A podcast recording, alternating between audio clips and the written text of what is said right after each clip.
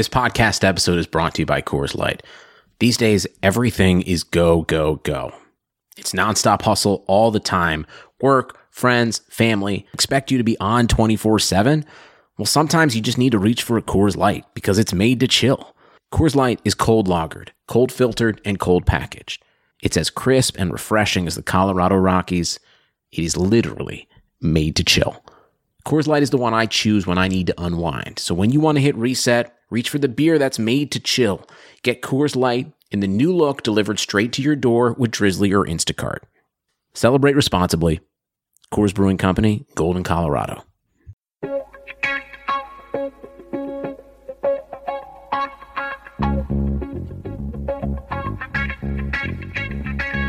Karlsson, Karlsson, världens bästa Karlsson. Karlsson, Karlsson, hoj här kommer Karlsson. Karlsson, Karlsson, ingen faktiskt ingen annan Karlsson spelar jag så bra som mig. Carlson! Carlson! Carlson scores! Karlsson, Yeah! Karlsson, världens bästa Karlsson. Vackra, snälla, Okay, welcome everybody to another episode of the Keeping Karlsson Fantasy Hockey Podcast, the best fantasy hockey podcast in the world, hosted by two guys who at one point owned Erik Karlsson in their keeper pools. And I've already mentioned it. I own him again in one of my keeper pools, but I say on one point because I want to include Brian in the intro. Anyways, my name is Ilan Dubrowski. With me, as always, Brian Calm. Hello, Elon. Hello, everyone. I've been thinking of starting a league, like maybe with just myself. Is that possible? A one person league. It'll be a keeper league, and I'll own Karlsson, and that'll be my whole roster, just so I can be part of it again. I want to. I love how you have a whole week to come up with your sort of opening little like chat thing you're going to say after I introduce you, and that's the best you came up with. But it's okay. Maybe next week you'll do better. I'm We- too busy getting the goods for all the info that's to come on this show. I've researched hard. Would you like to take time out of that, Elon, for me to come up with something wittier and less in, and, and and leave people less informed by the end of the show, but more entertained in the first? That's like a player. Oh my God, calm down. First five games of the season, but then does nothing for the other seventy-seven. Okay. This is going to be a very argumentative show, perhaps. but yeah, like Brian said, we have a lot to get to. Lots of questions that we've gotten from Facebook and Twitter. A lot of players people are concerned about. We're going to go through all of them. I've also come up with some players on my own that I think might be interesting and that you might want to take a look into, or Brian's going to tell us if he agrees with me that they might be worth adding or at least adding to watch lists. So we're going to get to everything. Before we do, let's mention that we are presented by DobberHockey.com. It's the top fantasy hockey website out there. No question about it. Articles all the time, daily ramblings recapping the games from the previous night. You got all your tools on frozen pools, like starting goalies and, and line combinations. Really, it's the ultimate site. You got to check it out. DobberHockey.com. Okay, Brian, I'm going to start this week without outjuries which is a lot more fun than injuries. We actually don't have too many injuries to report this week, which is nice. Even though, I guess to be fair, there were some players who got injured, but just not super fantasy relevant ones. But we do have some fantasy relevant outjuries, including Justin Schultz on Pittsburgh. He's back. He was out for a little while, but he's been back for two games now, or three games now, actually. He had a goal in his return versus Arizona, one assist at Nashville yesterday. So that's two points in three games, eight shots since returning. Not too shabby.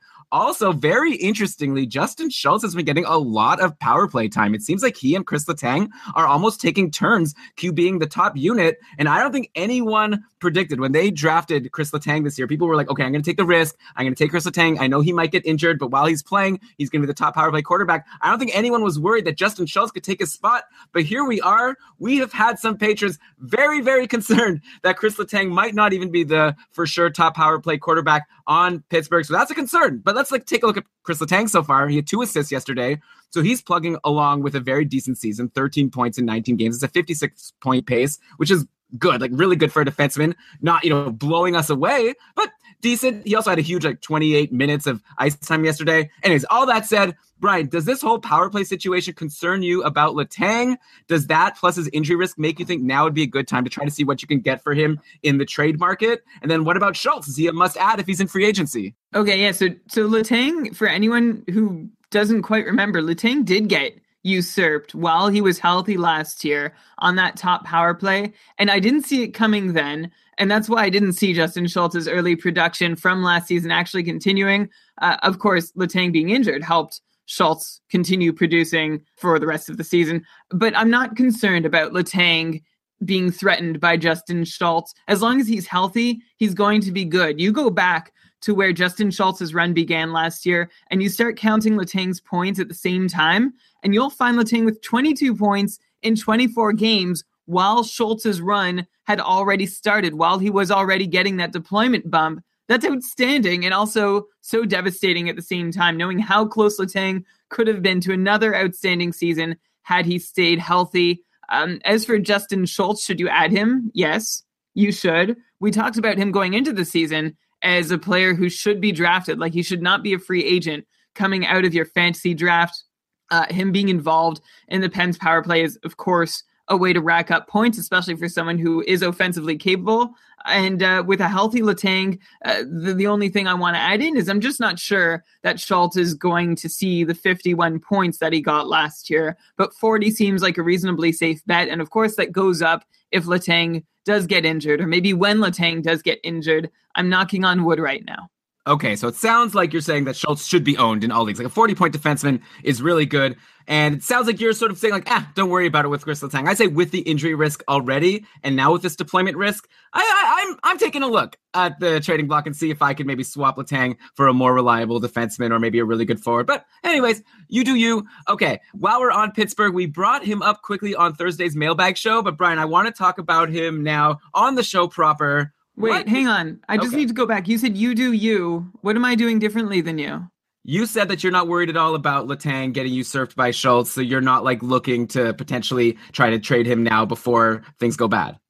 Right, because he had 22 points in 24 games. Like there's there's enough points to go around for both him and Schultz.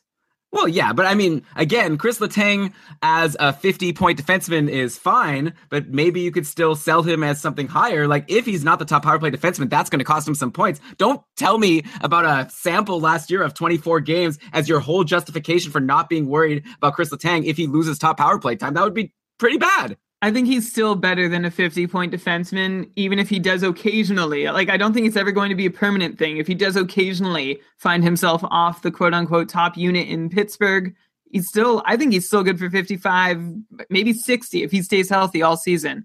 All right, so that's good. But it's still, I'm just curious. I'm not saying to give him away for a song here. I'm saying I'm a little concerned. As Letang owner, Okay. I already would have been concerned that he's going to get injured. Now I'm additionally concerned that maybe the upside for points isn't as high as it would have been before. So it's just another reason to maybe try to sell him before it's too late. And that's that's all I was meant to say, Brian. But I think you're giving great advice. Fair enough.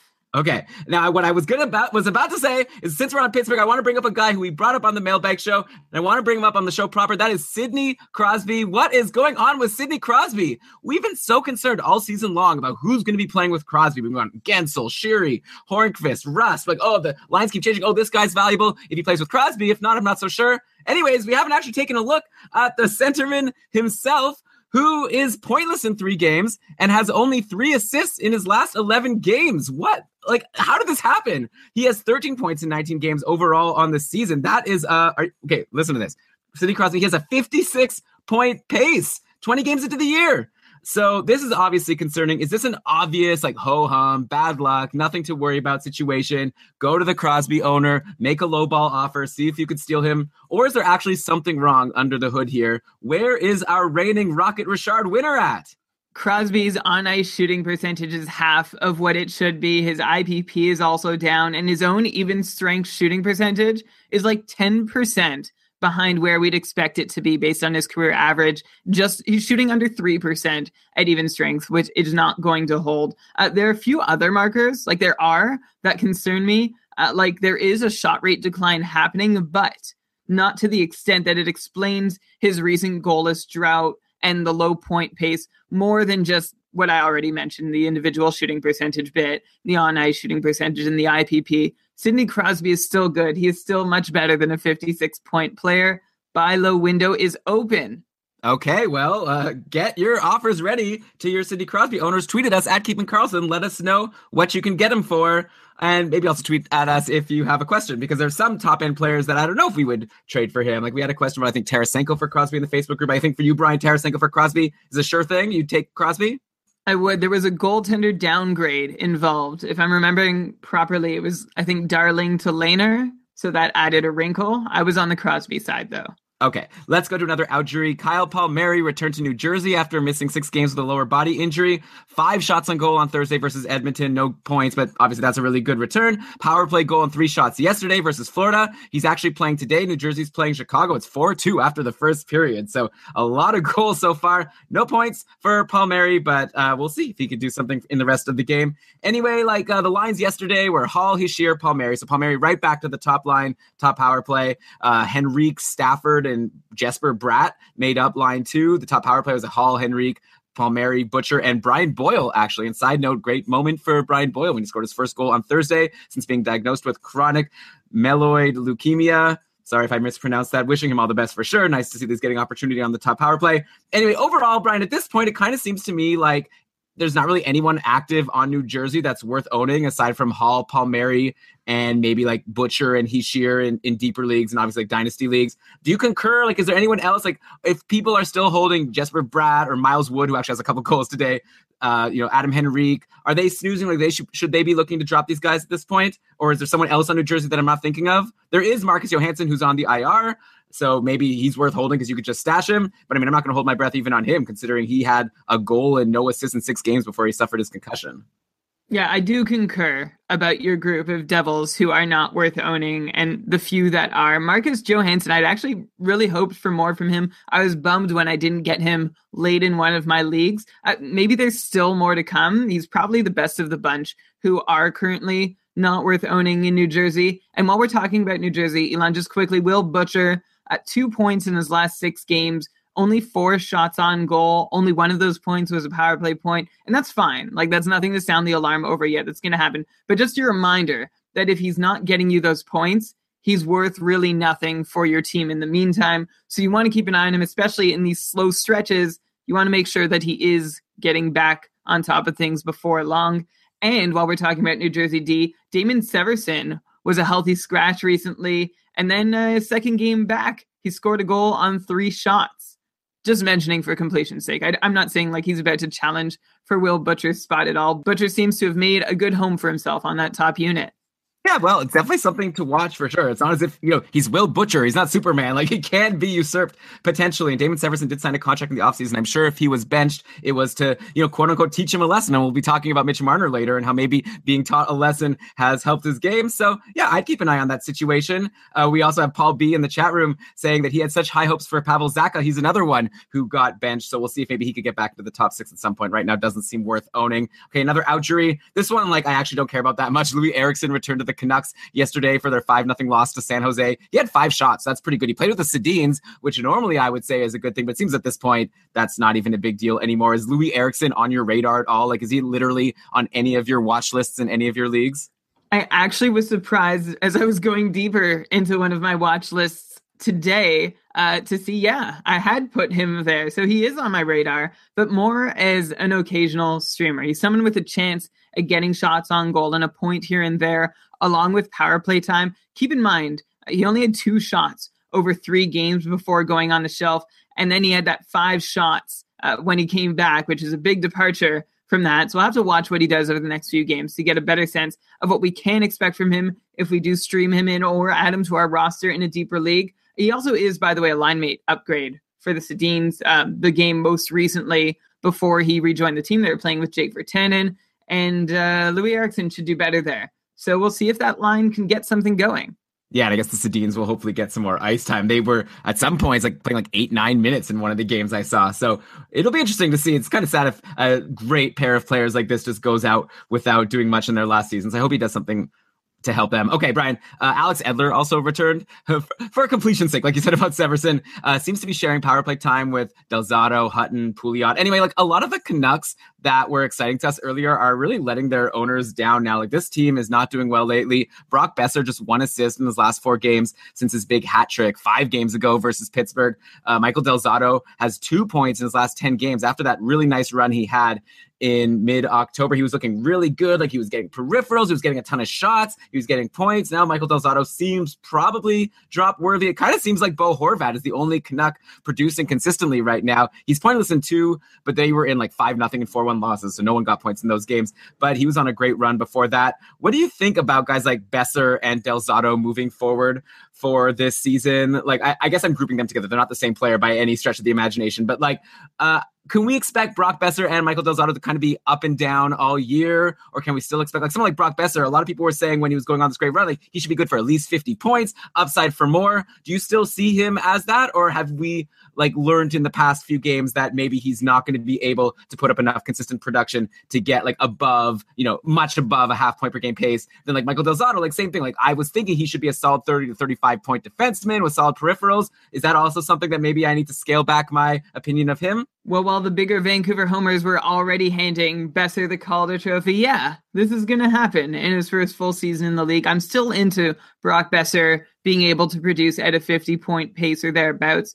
And I'm hopeful that Del Zotto can still fill the role that he was filling for your team when things were going well. Watch his minutes, though. Uh, he had been in the mid 20s all year, but he's been down two to four minutes uh, of ice time in his last three games. And that's a trend that would, of course, hurt his opportunity to gather peripherals if that was to continue. So if you do have Del Zotto and you're not ready to give up yet, you just want to see those minutes come back. And if they do, you want to see those peripherals come back. He's certainly not a sure thing the whole way through, though. So if he was originally a streamer for you, and there are some reasonable defensive replacement options available to you for free right now, consider streaming him back out until you see things going well for him again yeah, it doesn't seem like the market for Michael Del Zotto will be really huge in free agency right now. I dropped him in my tier one cupful league. I'm always afraid to like say strategy stuff on here. Or, and actually, I'm in tier two. I don't know why I just said that. But yeah, I dropped him in a cupful, keeping Karlsson Ultimate Patron Fantasy League. And uh, yeah, no one added him yet for what it's worth. Okay,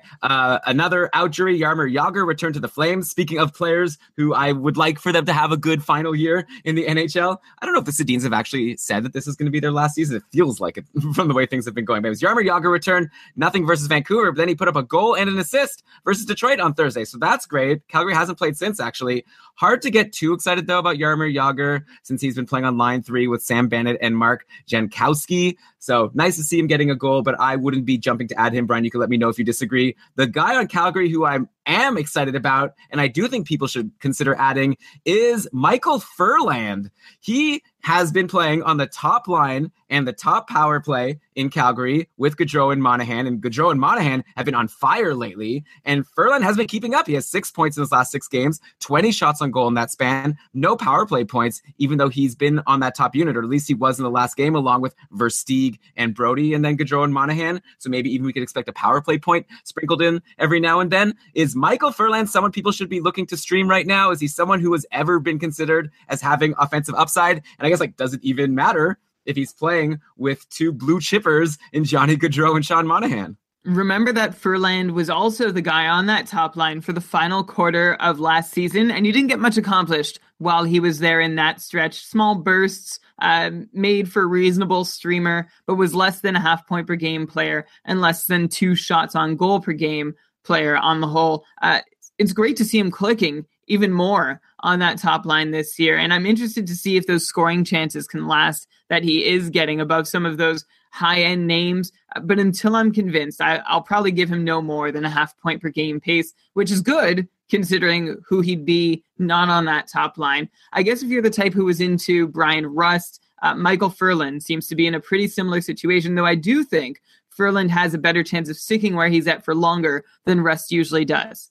Yeah, like when you say half point per game pace for Michael Ferland, I almost feel like I don't really care that much about his like rest of season pace that we can expect. Like I'm looking at him as someone like, should I add him for next week, you know, and then like reassess after that. Like Calgary plays Monday, Wednesday. So I'm gonna bring up a bunch of guys actually in this episode who we haven't mentioned for a very long time, if ever, on keeping Karlsson. So maybe we could keep like a running tally of who we like best of these guys who are probably available in FA and who are doing pretty well right now. Michael Ferland, looking good. Good situation, and he's producing. What more can you ask for in a short term streamer? But yeah, I agree with you. I don't see like long term upside, someone that you're going to add and then keep on your roster for the whole rest of the year, and he'll be your playoff MVP by the time this is all said and done. Okay, someone who is known though for having offensive upside, but hasn't been doing much of anything points wise lately is Dougie Hamilton over on Calgary. He only has one point in his last seven games after he started the year with six points in his first nine. After putting up 50 points last year at age 23, it seemed like the sky was the limit for Hamilton. Like I was really excited about him going into this year. I thought maybe he could finally bump Brodie from the top power play. And like, who knew what could happen? Now we've been getting questions from our patrons and on Twitter asking if Hamilton can be dropped in some leagues. So what is going on with Dougie Hamilton? Was last year's career year a fluke, or do you expect a bounce back in the near future for him? I was not a fluke. You can expect to bounce back. I think he's going to do better than he's doing right now. His even strength uh, shot rates, his shot attempt rates, and scoring chance rates are actually all up this year. And of course, his shooting percentage is down, which is why those rates have not translated to, uh, well, points that don't make you question whether last year was a fluke.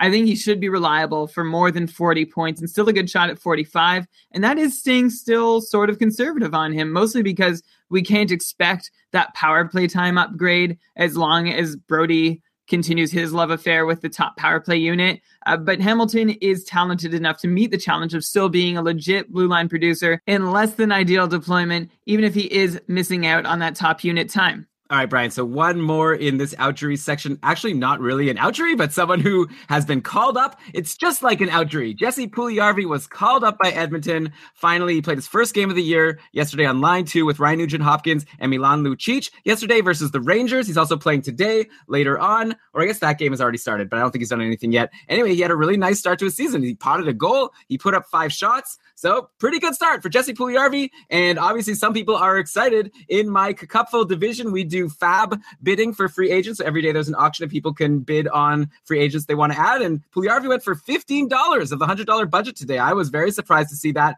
Makes me wonder, what can you expect from Jesse Puljujarvi moving forward? Can we be into him even if he's not on the McDavid line or on power play one? Like normally on Edmonton's, like if they're not on that top line, it's like, eh, they might be okay, but I wouldn't expect much. But people are jumping on him even though he wasn't on line one or power play one. Yeah, he only went for three dollars in Sweden in the tier one of the cupful, so a bit of a difference there. I wonder how much needed to be bid in tier two. Uh, here's a funny fact about Puljujarvi.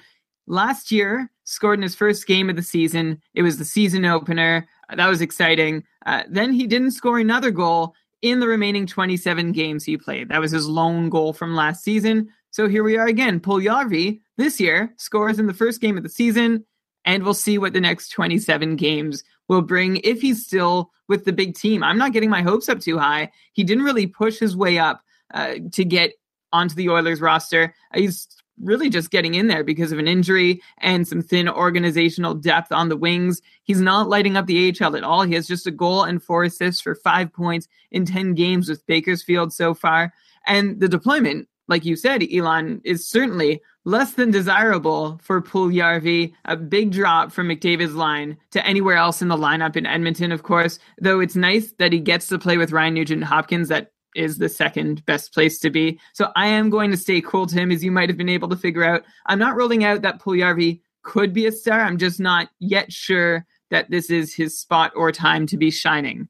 Yeah, and also being a star, it's like people just want him to be fantasy relevant. I think at this point, if you add him to your team, considering what he was like last year, uh, yeah, I agree with you. I was kind of surprised to see him go for so much as well. So, okay, here's a comparison for you. Another player who went for a lot of money yesterday in my couple division was Alex DeBrincat, he had himself a game for the Blackhawks, putting up two goals and one assist on two shots. So he scored on both of his shots. One of his goals was on the power play. He seemed to be moved up to the Patrick Kane line at some point. And actually, Chicago has started playing today. They're actually 4 4 now with New Jersey. This is a crazy game. And DeBrincat has a goal again today. He went for $5 in like a couple division today. So he's a guy just like Jesse Puljujarvi, people were really excited about, you know, in the offseason. Maybe he was picked as a late draft pick, you know, for Puljujarvi, you know, before he ended up not making the team and then kind of disappointed like Alex DeBrincat, people were really excited that he would be playing with Patrick Kane, and then he ended up getting dropped down. He didn't really do anything. Now he seems to be on a nice run. Is it time for people to get excited about Alex DeBrincat? And who would you rather have between him and Puljujarvi if you could only have one of them? Well, for context, uh, DeBrincat went for five dollars in my tier of the Cupful, which is two dollars more than Puljujarvi went for. Between the two, I will take DeBrincat for the next week and for the rest of the season because, well, I already mentioned I don't know that Puljujarvi sticks, and I also think there's a better chance that DeBrincat finds himself in good deployment as he did yesterday and as he continues to today with another goal tonight against New Jersey. By the way, I would really like Keith Kinkaid to get the win today. So just throwing that out there to the world. The people listening to this podcast will know whether or not I got my wish or not. It's 4 4 right now, but thankfully Kinkaid hasn't been pulled. I don't care about the save percentage, just need the win. Okay, since we're on Chicago, uh, one last thing before we move on outside of outreach. This isn't even about an outreach, but we were talking about Puljujarvi and then we switched to Brinket. Now I want to ask you about another player on Chicago. Patron Anthony asked us to talk about Duncan Keith you know, this is like a Crosby situation. Like we brought up Franson stealing power play time from Seabrook last week. And by the way, neither has done anything for a long while now. So Franson and Seabrook, not too into them. But we already talked about them last week. We didn't actually mention that the main power play guy, Duncan Keith, he's having quite the down year himself. He only has one point in his last eight games, eight points in 18 games overall on the year. This is after a 53 point season last year and a similar pace the year before you know, Duncan Keith, he's 34 years old. Should we have maybe seen this coming? Are we perhaps done with him being a high 40s into the 50s type of player? Like, I'm curious, Brian, what are you expecting from him moving forward? Should his owners be panicking or is it buy low time? Well, first, we should mention, as another update from last week, that Seabrook and Keith were together on the top unit again in the game Saturday. I haven't checked the lines yet for tonight's game, but just as I suggested would happen in the face of your crowning Cody Franson as their new power play one quarterback. I did not do that. I, I said, said you said Seabrook is over. He is. That's unrelated. well, part of Seabrook being over means that he's not playing on that top unit anymore because well, he's been replaced by Cody Franson. Well, he's also just over because he isn't even getting points on the top unit. But anyways, okay, get into it then. Seabrook, no I no said that Ben Seabrook, I think, is going to be more like a 25, 30 point guy this year. So we'll see if that happens. You still see him as like a potential 35, 40 point guy. He's not putting up any points lately, Brian. No one in Chicago is putting up points lately. It's really nice that they got to face the New Jersey Devils and Keith Kinkaid tonight, who sometimes are stingy, but tonight are not being that way. Uh, Keith, it's been really rough for him. It's been that way for every Chicago player outside of Patrick Kane. Jonathan Toews is the only other Blackhawk to presently be pacing above 50 points for the full season. One big issue in Chicago that's keeping these guys from getting their points is that their power play has stunk. They rank 30th in the league in power play conversion rate, cashing in on just 12% of their chances with the man advantage compared to the league average of about 18%. And even worse, Chicago really doesn't deserve to be much better than that. Uh, they have logged the 28th best rate of expected goals for per 60 minutes on the power play too. So something needs to be fixed, especially since they're spending a ton of time on the power play. They lead the league in power play time on ice per game. Although, uh, if you really think about it, that's probably just a function of them never ever cashing in on their power play time more than anything else. Another reason Chicago might not be getting points for their players, uh, they're also spending the sixth most time on the penalty kill in the league. So that's not helping anyone score points either. I am confident that Duncan Keith is going to bounce back with the Chicago power play, which I have to imagine is going to be figured out at some point. This coaching staff has made it through a lot of challenges. I can't see them being this bad for another 60 games. And part of this is also me really just hoping so because I bet on a quiet 50 point upside from Duncan Keith in two of my key leagues. And I'm just really, really nervous that it's not going to come. So, Brian, I, I got to ask you one thing that you didn't uh, mention or you know respond to when saying that you're not too concerned about Duncan Keith. Uh, I mentioned he's 34 years old. Is there anything there? Like at some point, these old players have to start getting worse and eventually, you know, not be good anymore and then retire or get bumped or something. Like Duncan Keith is, is an old guy, but I guess at the same time, he did well last year. He's only one year older from last year. Well, that's it. You look at what he was able to do last year 53 points, and maybe that was a little higher than it should have been. But the year before, he had 43 points in 67 games. He's been consistently a 45, 50 point guy. For him to suddenly drop down to like in danger of being sub 40, unlikely, in my opinion. So I still think he's going to find his way back up to a 45 to 50 point pace. Again, I admit that part of that is tainted by hope, but I found enough evidence to back me up. Although my evidence is really just the Blackhawks have to figure out their power play, right? I guess you would think so. They do have Patrick Kane, who is supposed to be a very, and not supposed to be, has proven to be a very dynamic offensive player. Question in the chat room from Paul asking, hope for Schmaltz? I think so. He's playing with Patrick Kane, though he's uh, let me down a lot this season. I guess he's gotten a few points lately. Also, just checking the lines right now for what they've been running so far, like halfway through this game against New Jersey. And DeBrincat is actually not playing with Patrick Kane. He's on a line with uh, Nisimov and Hayden. But it looks like things are shuffling around again. So, anyways, let's wait till the end of the game and see what how things shake out. Okay, Brian, that was such a piece of fiction, by the way, when you said that I crowned Cody Franson as the top power play. I totally didn't. Like, check people, the tape yeah, I've, I've implored listeners to check the tape. I never said that that Cody Franson is now like for sure the top power play defense. You called him the next. You called him the next Justin Schultz. I don't think I did. Okay, Brian. Before we move on, let's take a moment to thank our sponsor for this week's episode, and those are our friends over at FanDuel Daily Fantasy Hockey. Brian, it's the place to be. It's so much fun. You know, we draft our teams at the beginning of the year. Then you wring your your hair, you wring your hands. You're you're so frustrated that you drafted Duncan Keith and he's done nothing for you and you hope and you come, oh, this power play, they have to do better soon at some point. When you're playing daily fantasy on FanDuel,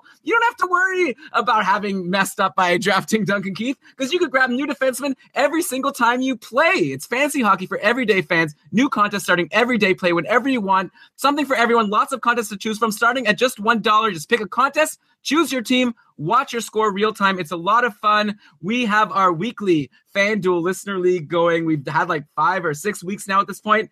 I started really well. Lately, I have not been doing very well. I once again lost. You once again beat me last week, but neither of us did as well as T Fan 5211, who destroyed the competition. Nice job picking up Charlie Lindgren, who we're going to get to later on the show. Nice job picking up Michael Ferland, who we already talked about. He really nailed it with the late picks. I thought I had a couple good picks for like my cheaper guys. I picked up Derek Grant, who had an assist. I think I, I was pretty proud of myself for that. But I also had John Tavares, who did nothing. It was very frustrating. And of course, I had Anders Lee to go with him. So the pair of them did nothing. Oh, I also had Nick Leddy. Wow, I really went hard on the Islanders versus Edmonton, and Edmonton beat them 2 1. I'm sure people are so interested to hear the story how I lost my FanDuel league. Anyways, it's a lot of fun to play in our listener league, as it is to play anytime on FanDuel. So if you want to join us for this Tuesday's contest, just go to fanduel.com slash Karl, K A R L.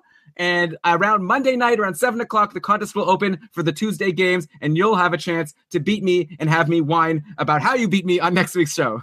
Yeah, join me in beating Elon. It's a lot of fun and uh, it's worth it just to be able to say. I think we should invite everyone on the podcast who beats you, Elon, to say I beat Elon. Make a little audio montage. It'll be too long actually to fit in the show. Uh, but there's also a special offer, by the way. If that's not enough, if the fun of the weekly contest isn't enough, uh, new users on FanDuel get free entry into the NHL Breakaway with thousands of dollars in cash prizes guaranteed to pay out when you make your first deposit on FanDuel. Just visit fanduel.com and sign up with the promo code Karl with a K. That's fanduel.com, promo code K A R L. Void where prohibited. Void where prohibited. Okay. Injuries time. But like I said, we don't have too many injuries to report. A lot of injuries that we already knew about that turn out to be longer than expected. Ryan Getzlaf had to have surgery as a result of a fractured zygomatic bone, and he'll likely be out for around two months when the two month timeline was announced, we had some questions in our Facebook group asking what this means for all of these players on Anaheim, like Rakell and Corey Perry. And Brian, I'm going to give you some credit, even though you've been mean to me this week so far, but you pretty much nailed it on the Facebook group. You said that you didn't expect this injury to affect Rickard Rakell at all, and you were totally right. He had three assists Thursday versus Vancouver. He's on a four game point streak with seven points in that span. Brian, why were you not worried about Rickard Rakell? I was thinking like, oh, Rickard Rakell's gonna have a good year this year. He's gonna be on the top line, top power play with Getzlaf. Maybe he doesn't need Getzlaf. Maybe it's good. He's like the top dog, so he's just able to get more ice time and more deployment. Is that what it is? Really great opportunity for a top duck pun that you just walked right past. Uh, as for why I wasn't worried about him, someone on Anaheim had to pick up some scoring slack, and Rakell is talented enough to be that guy. I wouldn't be higher on him than before uh, Getzlaf was injured, not thinking that all of a sudden, well, this is his team and he's going to run the show. Uh, the challenge of producing without Ryan Getzlaf remains for Rickard Rakell. And of course, as I've always said when he's been on a point per game pace, it's not going to continue. Uh, he does have to play with Corey Perry and Derek Grant, which is going to make that task even more difficult than usual. Oh, throwing some shade at Corey Perry and Derek Grant. By the way, Brian, when you say like I totally missed this pun of top duck, no, I did not miss it. Trust me, I'm not very concerned about having missed this stupid pun. Okay, I don't even know what that refers to. Is that like a what is that a reference to? Some song that you like from the '90s? No, it's just a, it's like a very basic like it's top dog is an animal, so you Yeah. just swap out the animal in the idiom to be more relevant. oh my god. yeah, I t- I can't believe I missed that. Okay, uh, so I thought I thought you, you're saying I'm the mean one to you. I'm getting a lot of hostility attributed to anything I say tonight. I feel like it's a cycle. It's like one of us is mean to the other, and then the other one has to respond. And next thing you know, we have to have a divorce and split the podcast 50 50. I'll go the first Sunday of the month, and the third Sunday, you'll go second and fourth. We'll make it work. We'll bring you content, guys, either way. Anyways, the person who really should be mad at you is Derek Grant, because you just said that it'll be so hard for Rakell to keep up his point per game pace playing with him. So far, it's been going pretty well. He's up to uh, three goals and six assists in his last 10 games. This is after he started the year pointless in six games. So, Brian, I'm going to be doing this a lot this episode, but here we go. Who's Derek Grant? Like, why is he on the top line on Anaheim? Is there any chance he can keep this up? And like, who would you take between Derek Grant and Michael Ferland for a streamer for the next couple of weeks? And then uh, actually, then we could put that person against the winner of DeBrincat Puljujarvi. And you said DeBrincat, so Grant versus Ferland versus DeBrincat. Who are you liking? And if you like DeBrincat, I still want to know Grant versus Ferland. Oh my gosh.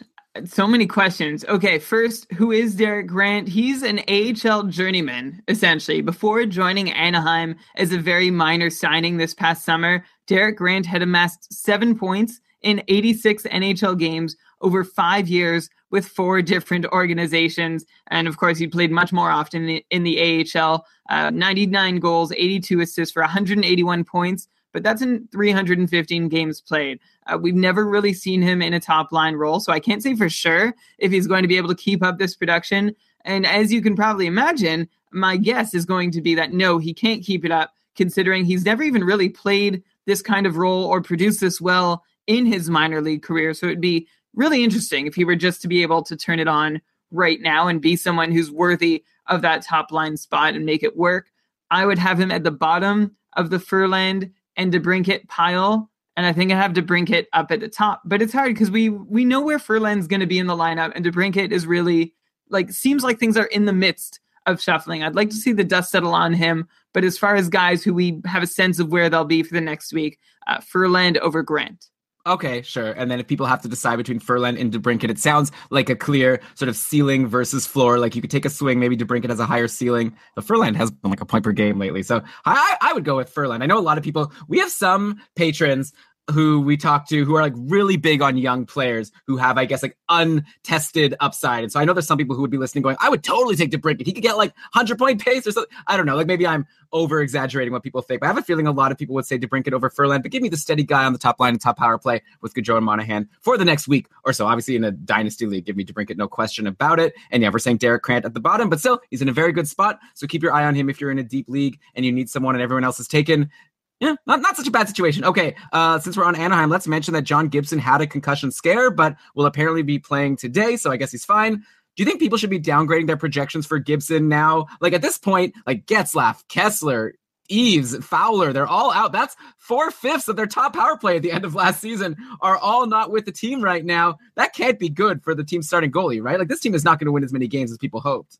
Probably not. You're right. They're going to have to score some goals if they want to win games, and their chances of doing that is getting lower with every injury. Also, Randy Carlyle behind the bench, still don't know. I feel like a couple years later, when everybody expected the Ducks to do nothing, and then they did manage to continue being one of the top Western Conference contenders, even after moving from Bruce Boudreau to Randy Carlyle. I'm not sure if Randy Carlyle has been really successful at making adjustments or the team is just motoring on. So we'll see if he can adapt with a much lower grade lineup. It is not great news for John Gibson. You should downgrade your wins projections for him, but I still think he's a reasonably talented NHL goalie. So you can still hope for an above average save percentage, maybe by just a smidge. And then, yeah, maybe like one less win per week or two weeks. I don't know, not a huge downgrade, but yeah, it'll be more difficult for sure. Okay, yeah, and there's still Ryan Miller also lurking in the shadows, and he's been really good as a backup. So he's another reason to be concerned about John Gibson. Maybe I'm going to put him in the Letang territory, where it's like someone who's probably going to be fine, but I would see what I could get for him just in case. Maybe people are expecting him to be worth more than he actually is worth in his circumstance. Okay, let's go to Buffalo. Rasmus Ristolainen, we talked about him being injured last week, but he's been downgraded to week to week now for his upper body injury. So now we can officially say he's going to be gone for a bit. Right now, it's Marco Scandella that appears to be the new power play one quarterback with Eichel, Kane, Okposo, O'Reilly. Wow, that list of names sounds so good. Like it sounds like such a good power play that should be scoring so many goals. Unfortunately, Buffalo hasn't been scoring a lot lately. Still, Scandella has been taking a decent number of shots and has been putting up like three to four blocks per game in a lot of his recent games. So seems like he's a decent flyer in a deepish league as a power play one quarterback like especially if it's in a league where a power play one quarterback is hard to find. Like Brian, we talked about Michael Del Zotto earlier on in the episode. Who would you rather have at this point between Scandella and Del Zotto if they're both in free agency and you're counting, you know, shots and blocks along with points? I will take. Uh, that's a tough one, and I'll tell you why. The thing with Scandella is that Buffalo really has not been far ahead of Chicago in terms of their power play success this year. They rank 28th in the league, converting at 14%, and they're also low in expected goals for per 60 with the man advantage, ranking 26th in the league, which indicates that, hey, maybe they don't deserve to be converting a whole lot more than they already are. The difference with Buffalo and Chicago is that Buffalo has also been very, very bad at even strength, ranking 30th in the league in expected goals for per 60 at five on five only ahead of the Colorado Avalanche. So yeah, this isn't like the best power play to be quarterbacking for Scandella or the best team to end up on a top pairing for. Uh, but he's worth a flyer just because he is QBing a power play. And look, he has been good for a few shots and a few blocks and a hit here or there as of late, but I definitely wouldn't depend on points coming from him. Maybe you can get one every few games. If only Buffalo had Cody Franson now, man, that would be amazing. Yeah, I'm sure in your head I would be like going nuts about. You're the one, by the way, who used to go nuts about Cody. Yeah, no, that, that that was a comment about me. Oh, was not okay. about you. Oh, sorry, everything's about me in my mind. Sorry about that. Okay, yeah, of uh, course. Okay, so between Scandella and Del Zotto, in the short term, you know what? I'll go Scandella because the peripherals are there, the time on ice is there, the power play role is there, and while Del Zotto's not doing anything, you might as well see if Scandella will. Yeah, I agree with you. It's kind of sad. I felt really smart early on in the season, having predicted Del Zotto to have a good year. Maybe he still will, but not looking great right now for him or, or anyone on Vancouver, except for Bo Horvat. Like I said, that's our one guy we can cling to. I forget, what did you say about Brock Boeser? Did you say you were thinking that Brock Boeser will bounce back? Or I guess you just said it was going to be like highs and lows, right? Yeah, I said highs and lows, but on the whole, 50 point pace is pretty reasonable to expect, maybe even a little bit above. Hopefully. Hopefully. We still have him in our joint league. Okay, another injury that we already knew about. Uh, but Carey Price is on the IR now, but that doesn't really mean anything. It might have just been done for logistical reasons. Could come back any game now. Al Montoya is also now injured on Montreal, but not a big deal because they had another great game from Charlie Lindgren in the 2-1 win over Buffalo yesterday. That puts Lindgren up to a 3 and 1 record, 964 save percentage in his four games. Like Brian, Charlie Lindgren, like who is he? Is he someone that was expected to be a good goalie uh, at some point? Like, will he now be Price's backup and Montoya like going to waivers or something once everyone is healthy? Because it seems like it would be weird for Montreal, who was having so much trouble winning. Now they're on a nice run. It's all because, not all because, but a lot because of Charlie Lindgren. So what's going on with him? Is there any chance he could challenge Carey Price? That's probably really ridiculous to ask. But all the other questions are legit. Yeah, that is ridiculous. For anyone who loves this Scandinavian goalie prospect, you better find someone else because Charlie Lindgren is American and he bears no relation to the former Oiler and Islander Mats Lindgren. Uh, he was the NCAA goaltender of the year in his final college season with St. Cloud State, one of my favorite states in 2015 16. Uh, he's now 23 years old. He was undrafted and he's a 956 goalie over seven NHL appearances so far, which is far better than his AHL mark of about 910 in 57 games played. Honestly, I'm kind of into Lindgren as a guy to own for as long as Price is out.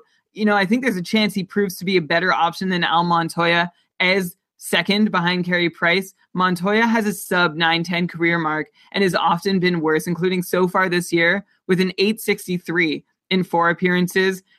I don't know how the Habs prefer to see Lindgren's development go. I suppose if they really think he needs to keep getting reps in, uh, maybe he goes back down instead of backing up Price. But obviously, it sure seems right now as though Lindgren gives Montreal a better chance to win on the nights that they want to give Carey Price off. Oh, and by the way, Elon, the Habs have won seven of their last 10. How bad do you think they are now? I know, Brian. You're a brilliant genius, and I'm a stupid idiot. Even though I, I don't know, I didn't disagree with you that much. Maybe I did. I guess I did. You were, Okay. wait, you were vehement for weeks on end about how terrible they are, and maybe they're not this good either.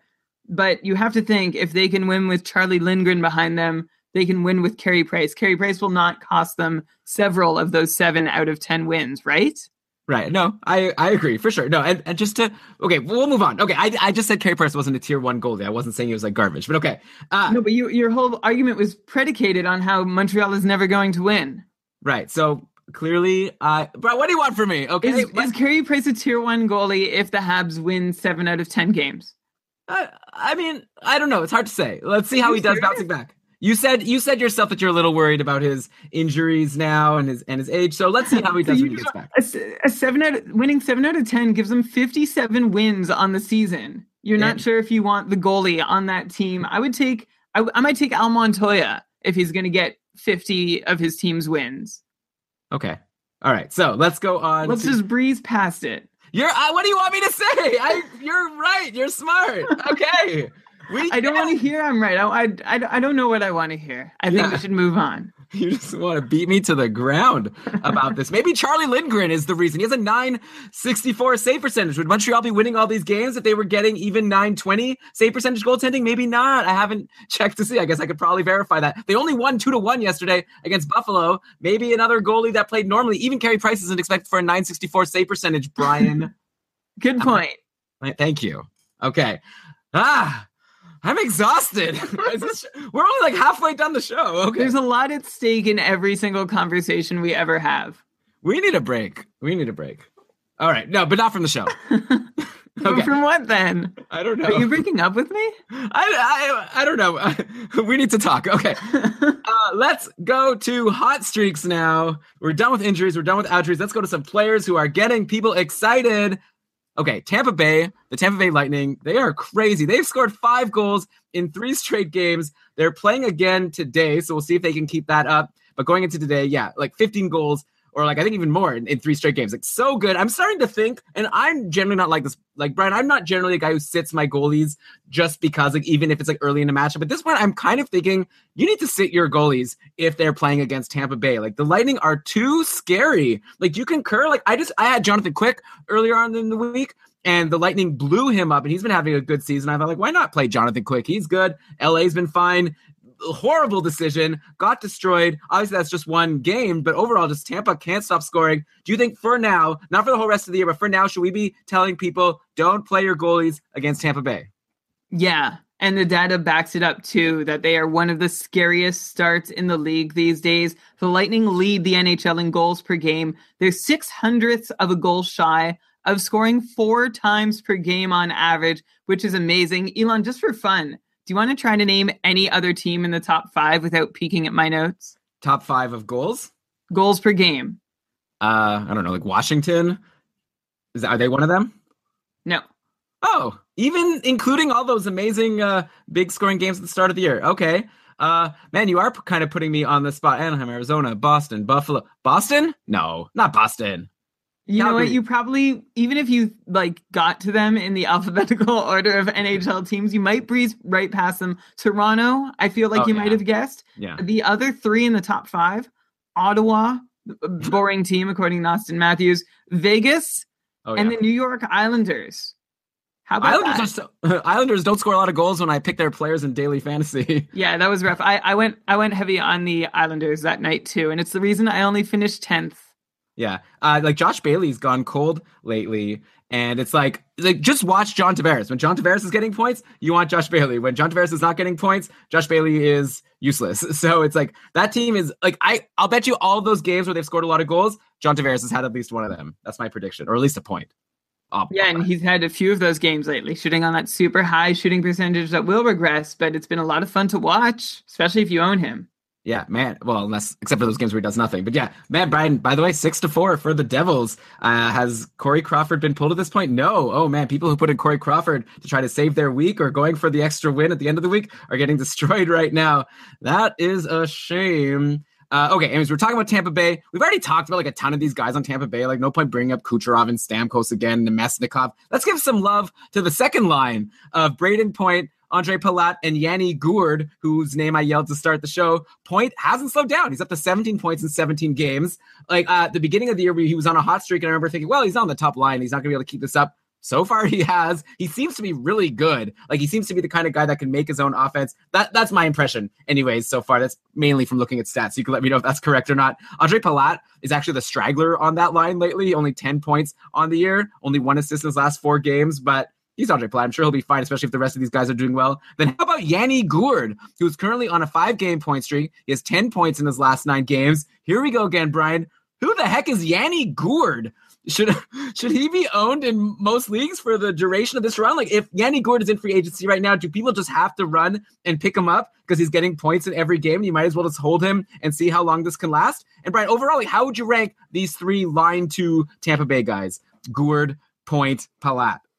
All right. So Yanni Gourde, Yanni ab- appears to be his full name, uh, undrafted, undersized 25 year old forward, standing at just five foot nine, who turned full time pro in the San Jose organization back five years ago in 2012 13. And he'd been a pretty good AHL scorer. This is where a lot of these guys who are undersized and their big clubs don't want to take a risk on them because they're undersized seem to do well. Uh, he never got up to a point per game pace in the AHL, but he did get a sniff from time to time. As for his NHL career to date, he played his first big league game with Tampa two years ago, and going into this season had nine points in just 22 career games. With the numbers that he has put up now in his last nine games that you cited, uh, I'd say he's worth owning. You might as well go for it. While Tampa scoring four goals per game, that's a lot of points to go around, and hopefully he can keep getting in on them. As for ranking him with his line mates Point and Palat, if you ask me to choose right now, I'll take Brayden Point, then Gourde, then Palat. If you're asking me for the rest of the season, I'll take Point, then Palat, then Gourde, which is me saying this is a really hot run for him. I don't expect him to be the most talented of the three, and as such, I don't expect him to score more than either of the other two. Okay, that's fair. But yeah, grab him now if you can, or we'll bring us some other guys. Maybe you'll want to know if you should add them. I like Yanni Gourde versus Michael Ferland. Who are you taking, Brian? Michael Ferland. Okay, all right. Oh, wow. I would have thought you would have said Yanni Gourde. Interesting. Okay. Uh, probably like a coin flip. Who knows? Don't look now, Brian. The New York Rangers are also a team scoring a lot of goals. They're on a six game winning streak right now. So nice to see Henrik Lundqvist holding up. Though, if you take a look deeper, not all of these starts in this six game winning streak have been great. It's sort of like three great starts and three below 900 save percentage starts. So typical Henrik Lundqvist numbers from the past couple of years. But hey, six wins is six wins. We've got six players with six or more points during the six game winning streak. And I know I just accidentally said the devil's number with the saying six all those times, but I'll just keep going. Uh, Shat- Shattenkirk and Zibanejad are two of those players over a point per game during this run. Like it seems like there's nothing more we can say about them. They've been so amazing. Zibanejad up to 18 points in 18 games on the year. Shattenkirk has 17. They've been great. Unless Brian, you want to comment on that, like that's completely unsustainable, which probably it is. Like they're not going to be point per game for the rest of the season. But clearly these guys are must owns. And anyone who didn't draft Zibanejad or like let him go really late or didn't grab him off free agency at the start of the year is kicking themselves right now. Let's talk about Pavel Buchnevich though, who might not be available anymore in your league, but if he is, I'm pretty sure you're going to say to grab him over the Michael Ferlands and the Yanni Gourdes. He has seven points in his last six, 15 in 18 on the season. Buchnevich has been playing on line one with Kreider and Zibanejad. Do you think he's for real at this point? Like, as long as he stays on that top line, should we expect Pavel Buchnevich to keep putting up points in almost every game? I'm curious to know what you're expecting moving forward with him. Yeah, this could be real with Pavel Buchnevich. We saw bursts of it last year, but he wound up in Alain Vigneault's doghouse before we could see a whole lot of it play out. But his numbers to date this season look surprisingly sustainable. Uh, he's due some regression in his shooting percentage, but he also could remain a really effective shooter. He's converted 16% of his shots into goals in 59 NHL career games. And if Buchnevich can keep that number, even within striking distance of 15%, that could make him really dreamy. He's added an element to his game this year that he didn't have last year, and that's shooting the puck regularly. To illustrate that, take this in 41 games last year, only twice did Buchnevich register four or more shots on goal. In 18 games this year, he's already registered four or more shots on goal five times. That's in almost a third of his games. He's having steady ice time too, and that's helping him get those numbers, avoid those zero and one shot goal games. In fact, he has at least one shot in all 18 games played so far. So he's a guy who's averaging over two shots per game. And if he's taking four or five semi regularly, and he also shoots near 15%. That's what makes him potentially dreamy. Throw some good deployment in with that, and you have somebody that is a must own. That's pretty funny. You're throwing that D word around quite liberally for Pavel Buchnevich. You are into him. Like I said, there are six guys who have been over a point per game during this run. So we've named Zibanejad, uh, Shattenkirk, Buchnevich. How about Ryan McDonagh? Seven assists in his last six games, two power play assists. Is this just a function of the Rangers scoring a lot lately? Like, are we still feeling confident with our projection of him as like a 30 to 35 point guy? That's what we kind of expected going into the year. He was like a 40 point guy last year, but we said with Shattenkirk coming back, there's no way that Ryan McDonagh will be able to do as well. But he's really hot lately. And I'll throw another player at you, Brian. Maybe you could talk about them both at the same time. Michael Grabner this guy can't stop scoring. He has seven goals in his last eight games. He's playing on a line with Boo Nieves and Jesper Fast. So I feel like this can't last, right? I always thought it was Boo Neves. Okay, Boo Neves.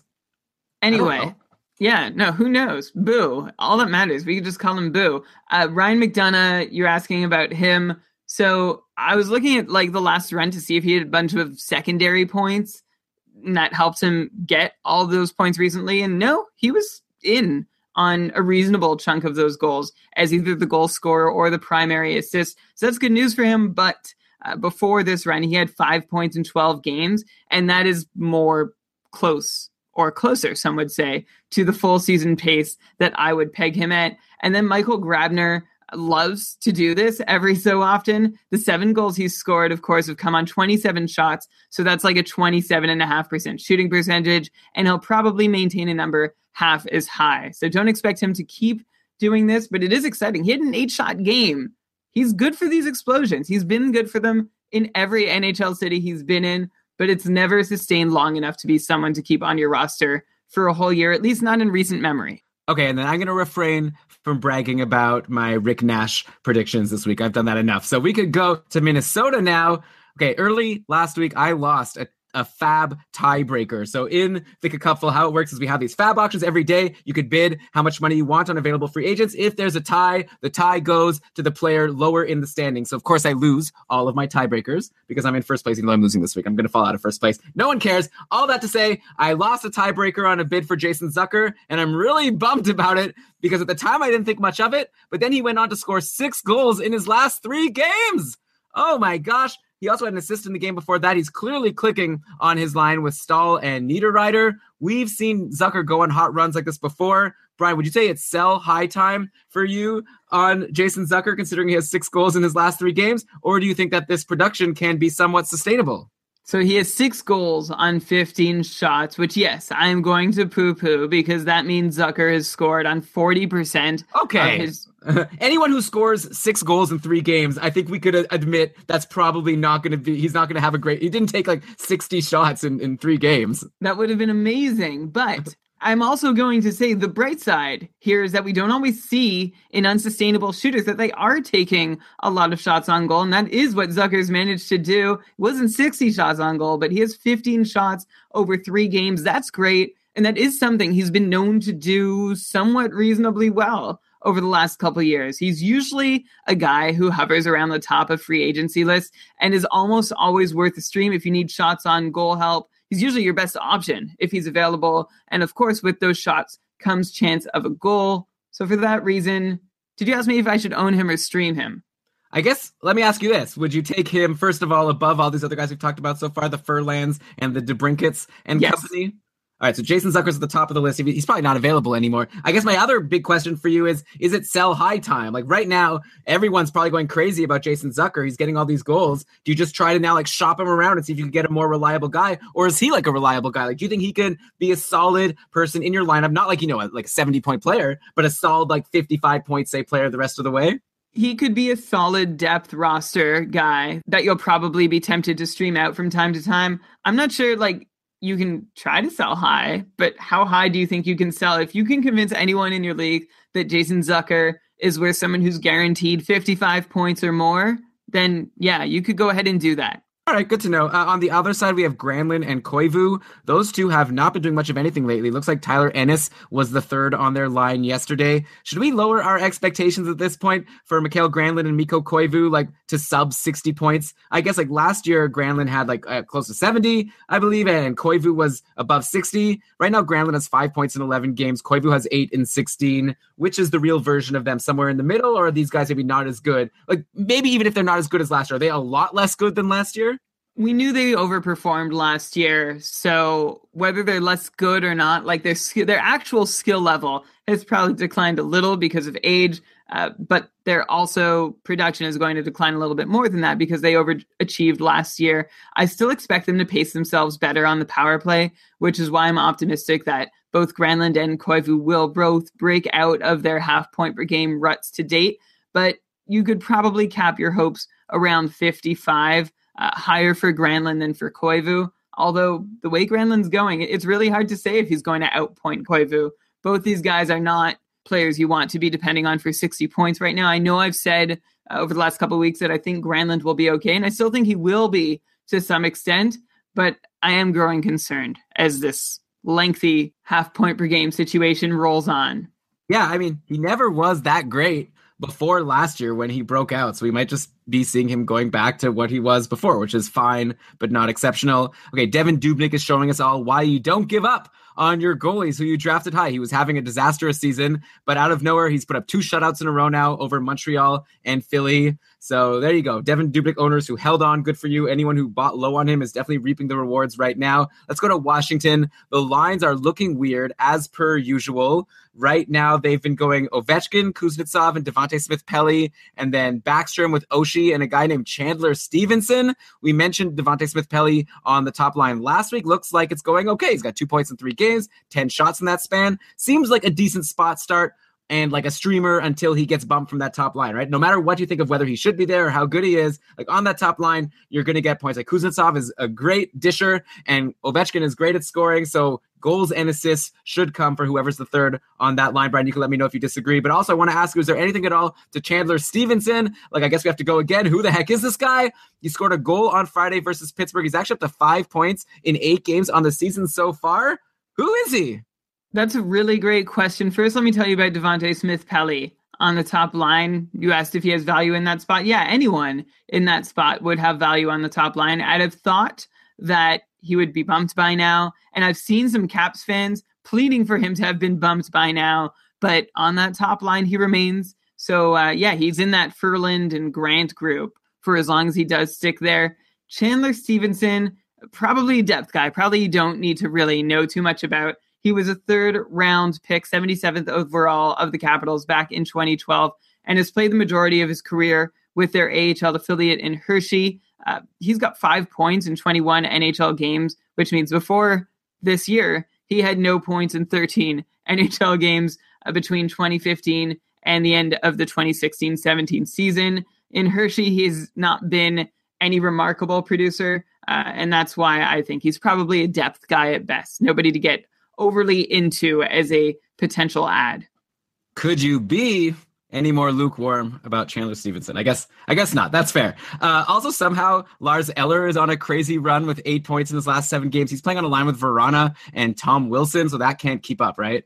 Easy No. question. No, can't. Okay. Uh, and then let's give a shout out to John Carlson, who patron Chris has suggested maybe the bounce back player of the year. Six points in his last six games, up to 13 points in 17 games on the season. Far cry from his 30 point year last year. Sorry, 37 point year last year, where he was also bumped from the top power play. Looks like things are going very well for John Carlson. I don't think he's getting bumped this year. So good for him. Good for people who decided to take one last shot on him. Okay, Brian, let's go to Colorado for some hot streaks.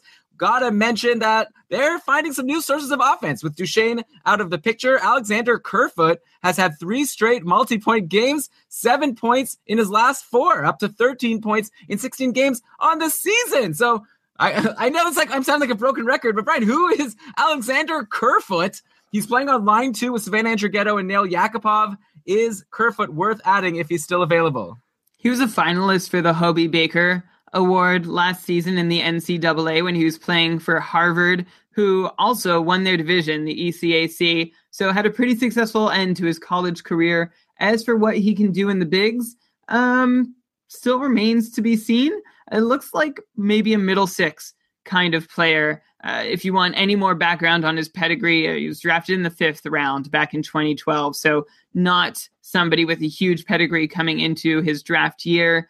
And he's already 23, so he's not a super young guy either. But it is nice to see some production. Also, and thanks to TSN 1200 for these uh, little tidbits, he had an allergic reaction in Sweden while his phone was broken. He's allergic to peanuts and he had pesto, or he's allergic to nuts. I know that's not interesting, but here's what's interesting his dad is like a billionaire and he has this vacation home in Whistler that has a regulation size NHL rink with 100 seats for spectators to watch. And on top of that, his uncle is in jail in Seattle for drug smuggling.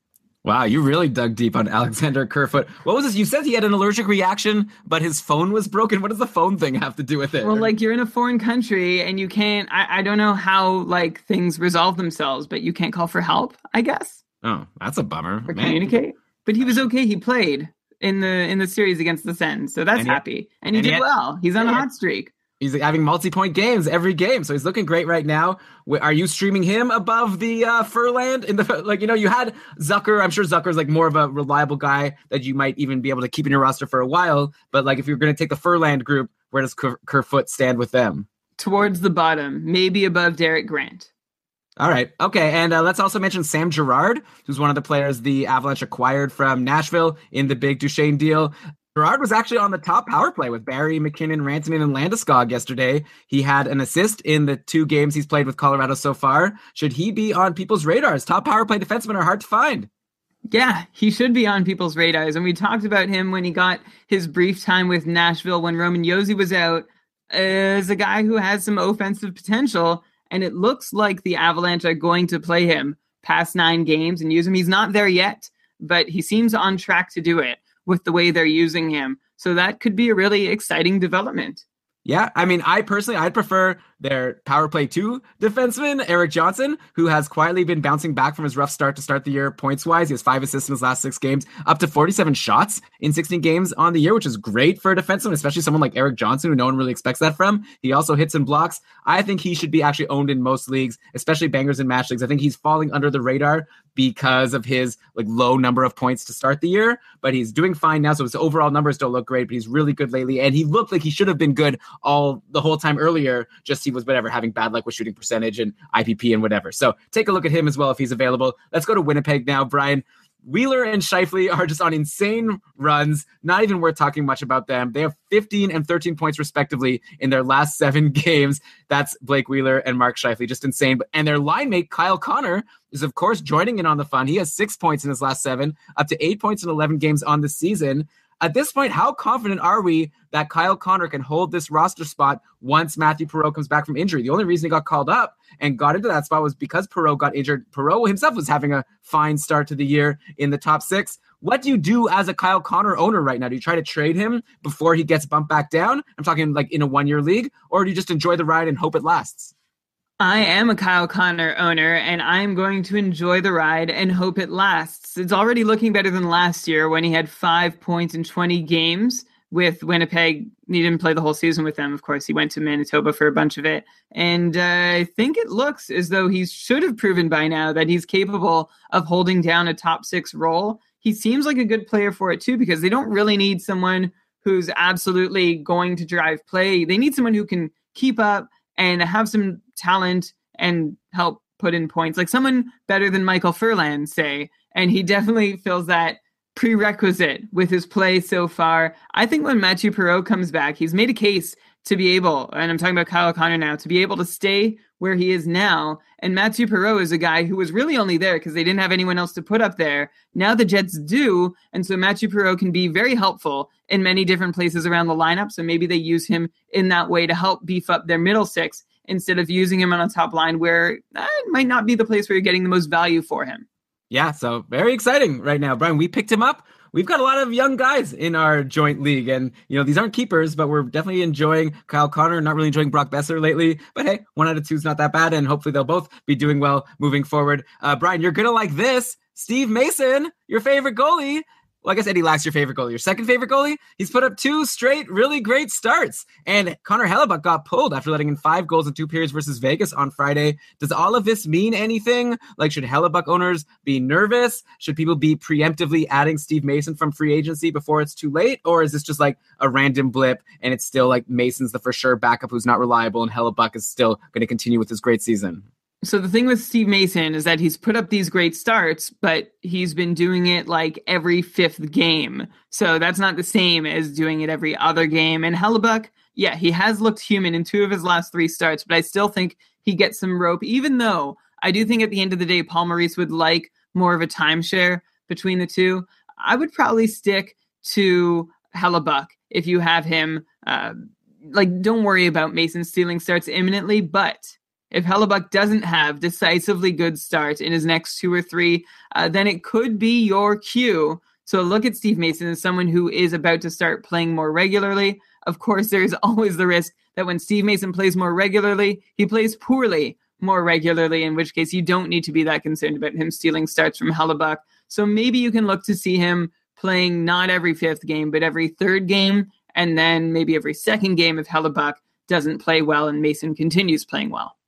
Okay, so it sounds like if I break that down, you're saying you wouldn't be too nervous right now as a Hellebuyck owner. What about my second half of the question, though? Like, if Steve Mason is in free agency right now, are you jumping on him just in case, or do you think, yeah, just leave him with the other backups?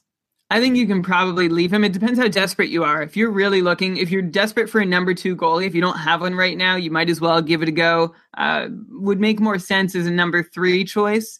And yeah, I mean, of course, it depends on who your goalies are at the moment. Right now, I would say there's an okay chance that Mason gets to play once every three games and puts up a half decent save percentage most of the time while doing it. Okay. Not great. Like I've I've Yaroslav Halak as my third goalie in one league. Sounds like you're saying I should hold on to Halak. Not that well, I mean Halak has been not very good over his last few starts. So maybe I would take Mason. If Halak isn't going to get taken off the wire too, there are a lot of factors here in trying to figure out if you're going to use a roster spot for Steve Mason. Okay, fair. Uh, so again, tweet at us at Keeping Karlsson. Let us know your situation. We'll try to help you out. Also, you could ask us if you're a patron. You could ask in our Facebook group. You'll get a whole bunch of opinions of what you should do about Steve Mason. People love talking about how Steve Mason looks in his profile photo. So probably if you ask about him, you're going to get some comments about that. Okay, let's check in on Kyle Turris over in Nashville. Not a bad start in his first game. One goal and an assist two shots on goal. He was centering line two with Craig Smith and Fiala. So not the best situation, I guess, for him. He's also not on the top power play, or at least he wasn't in that first game. Scott Hartnell actually suffered an undisclosed injury three shifts into the game yesterday. And so that was great news, I think, for Viktor Arvidsson, who was back on line one and power play one. I'm not sure if he was going to be there anyways, but regardless, Arvidsson is back. He had a power play assist yesterday. He's currently on a four game point streak. Hopefully, good times ahead for everyone who has struggled as an Arvidsson owner. Things are, yeah, like I say, looking up. And if he's going to be on the top line top power play, that is perfect. That's what we drafted him for. I don't really have any questions really about this whole Nashville situation, like Turris and Hartnell injured and Arvidsson top power play. Like, do you have any takes, or should we just move on? Not really. Only that, well, Hartnell being injured opens up a spot for Arvidsson. So the longer he's out, the better Arvidsson power play one outlook is. And Turris, I would not expect him to be scoring a point per game with Nashville is promising as his early returns were and as good as he looked. Uh, you probably don't want to expect anything above what he was doing with Ottawa. Yeah, sounds reasonable. Okay, let's go to Toronto. Looks like Mike Babcock has decided that Mitch Marner has learned his lesson and he's now back on the JVR and Bozak line and getting majority power play time. So we're basically back to the deployment that Marner had last year when he had that really good rookie season. Marner had a goal and an assist yesterday versus Boston. He has six points in his last five games. Seems like he's back, right? Or is it time to sell high? Like, are there still reasons for people to be concerned about Mitch Marner after that rough start? Or has Babcock used his coaching magic to make him a better player moving forward and now he'll be good again? Let's watch a few more games before really judging that through all of the ups and downs of Mitch Marner. I mean, you've asked me, what does this mean? What does that mean? And I think my answer has stayed pretty constant throughout, which is that he's probably still good for 50 to 55 points, though getting this majority power play time, if that can stick, of course, that would really help make him more of a 55 point guy. Uh, rather than can he just get to 50. So watch for that to continue. Don't count on 60 point pace the rest of the way still. It's very exciting to see him back in a good spot and doing well. but I would still not value him terribly differently from the way I've been valuing him since before the season began. Sounds to me like you're saying if you have Mitch Marner, now's the time to trade him to a Leafs fan because he's on this amazing hot streak right now. I'm pretty sure you could get a 60 plus point guy in return for him. Yeah, sure. Go for it. If you can get 60 points for him from a Leafs fan, absolutely. Okay, so here we go again with another player I hadn't heard of that is now in a really good spot on the top line. Another Grant, another Furland. I had heard of Furland, by the way. Okay, Dallas has decided to split up Benn and Seguin as they are wont to do. And now the guy on line one with Jamie Benn and Alex Radulov is Gemel Smith. And by the way, Seguin is with Shore and Janmark, and Spezza was, was with Hanzal and Remi Elie. Anyways, Gemel Smith, he scored a goal on Friday, and he also had two assists three games back versus Buffalo. So, Brian, who is Gemel Smith? And is he worth adding? Like Smith versus Grant Ferland, all, all these guys. Like, also, I guess I'd also want to ask you, what about Gemel Smith versus Devin Shore on Dallas, who only has one assist in his last five games, but he's been on the top power play the whole way through. And now it looks like he is going to get an improvement at even strength if he's going to be playing with Tyler Seguin.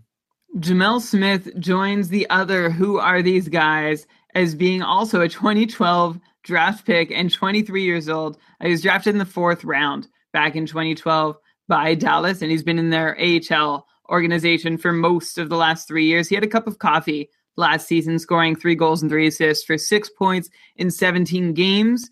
Uh, this year, three points in seven games so far. He's not anyone I'm getting very excited about.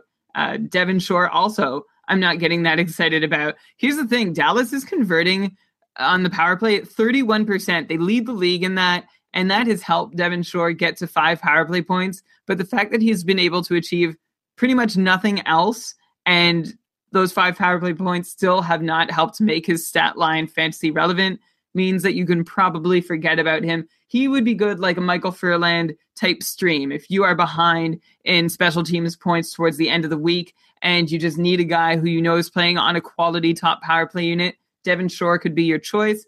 Otherwise, I don't think I'd have him on my roster on a regular basis. So Smith and Shore, just kind of forget about them. Probably won't last. Yeah, definitely not Smith and Shore. Good as a very targeted stream. Okay, so uh, by the way, by the way, Brian, it is seven to five right now for New Jersey over Chicago. I know we're going to get this question, so I might as well just ask you now. Miles Wood now has a hat trick, three goals and an assist, seven shots on goal. Should people be? I, I know you're not prepared for this, but your gut feeling should people be rushing to grab Miles Wood? I, I know we're going to get the question. Let me take a quick look at the lines for today to see what's been going on with Miles Wood. It looks like he's playing on a line with Zacha and Brian Boyle, so not great at even strength, but obviously he's getting a ton of power play points on what looks like uh, unit, maybe the second unit. I don't know. Taylor Hall, Hischier, Stafford, and Miles Wood. Hard to tell if that's the first unit or second unit. It looks like Taylor Hall has been playing on a couple units. Maybe they've been switching around the power play. I don't know. Miles Wood having a great game. Wasn't doing much beforehand, but we said before that no one on New Jersey is worth owning aside from like Hischier and Hall and Palmieri and maybe Butcher. But obviously, Miles Wood is someone that's going to be on a lot of people's radars as of now. Yeah, I guess if they're looking at the box score. Otherwise, I think if they wait like a day, he'll be off their radars again. He has been averaging less than two shots per game going into tonight's matchup. So the fact that he's scored three goals is pretty impressive, but it's not going to last. It's funny, Elon. I thought you were going to bring up Jan Rutta as the one everybody wants to know about is a Chicago Blackhawk that might be worth owning. He has a goal and two assists, three shots tonight, and is just wild. It was six five at the end of the second. It was four one Chicago and now they're losing seven five. Uh, Jan Rutta is not also not someone that you want to go ahead and rush to grab.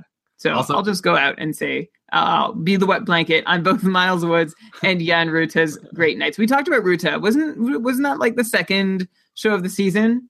Yeah, I remember we brought him up. He had a good start to the year. By the way, you're clearly not too high on Miles Wood because you called him Miles Woods. So that shows how much he's on your mind. Uh, by the way, uh, Will Butcher in seven New Jersey goals, he has no goals, no assists, no shots. So disappointing. It's always frustrating when you have a player on a team scoring so many goals and he can't even get like one assist on the day. So Will Butcher owners are probably disappointed. Maybe now's the time to finally axe him. Meanwhile, what do you want to axe him? Axe Will Butcher. Axe. Ask. No, axe. What are you, Brian?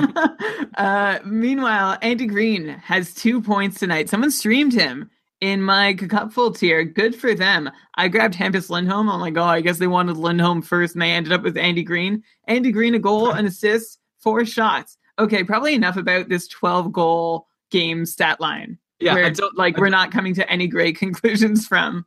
Oh, you came to the conclusion not to add Miles Wood. I feel like that's useful. Maybe we'll update again when there's another goal. Okay, uh, still on hot streaks, Brian. You asked me to bring up Tanner Pearson earlier in the week. You every once in a while, Brian just texts me and it's like, "You're going to talk about uh, Tanner Pearson? Look, check it, check him out. He's got some uh, shots and goals lately." So anyway, uh, that's how I am at. That's how I read his text with that voice. I know that's not his voice at all. Uh, Pearson had a four-game point streak that was broken versus Tampa on Thursday but that was a really nice run that he was on and he was taking a lot of shots. Are you liking him over all of these other guys we've been talking about if he's still available in free agency? Yeah, I just like that he had 17 shots in four games and he had six points over that same stretch. Of course, it had been fairly quiet before that, and it could be fairly quiet after it.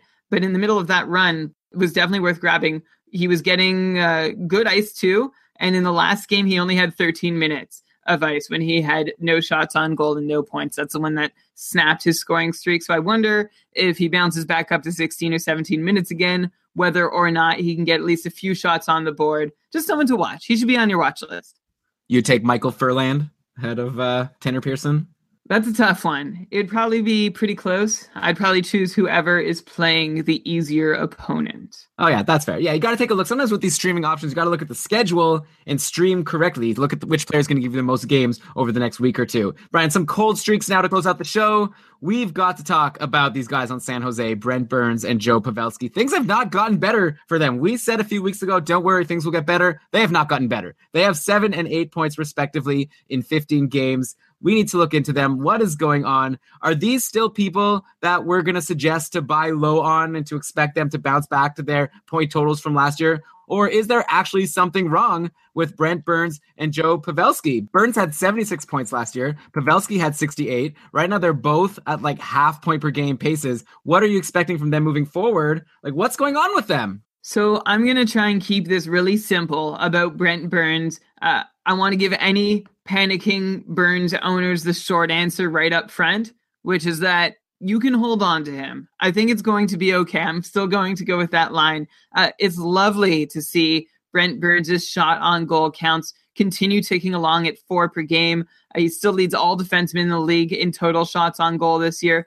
And with that kind of shot volume, if you just give him his career conversion rate, which is a shooting percentage of seven and a half percent, uh, that gives him four or five goals already this year, and everything else looks just as it should at even strength, uh, except of course his teammate shooting percentage, which is at 1.1 percent. That's a number that should be eight times as high, seven and a half times if you want to be a little stingier. Uh, but just to add a wrench into things and saying, you know, Burns is going to be okay. There's a lot of reasons why he will be. Uh, I, you know, I don't want to leave anyone feeling too warm and fuzzy. Got to got to throw the wet blanket on everybody when I can.